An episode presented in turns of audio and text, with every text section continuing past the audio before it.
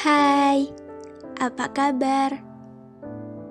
Seperti biasa, kau membisikkan kata-kata di telingaku, menghubungiku jika kau tertimpa apa-apa, mengungkapkan sebagian hal yang kau anggap rahasia yang dengan sengaja kau bagikan padaku.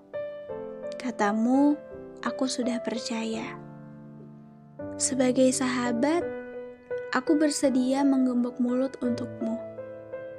Tapi, seseorang yang kelak menggantikan posisiku di hidupmu tak selalu bisa berlaku sama. Aku takut kau menjadi orang yang gampang percaya.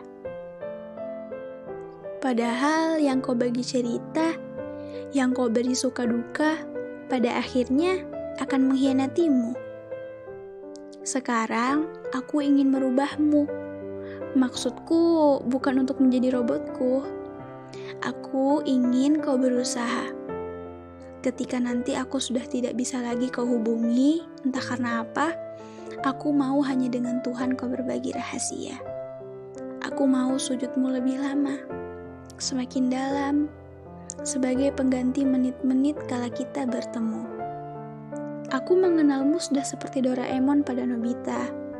Aku takut kau ceroboh memilah teman bercerita terlalu mudah percaya, menganggap baik semua orang.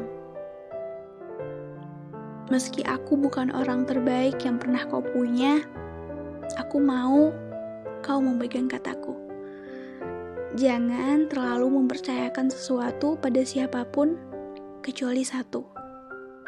Allahmu.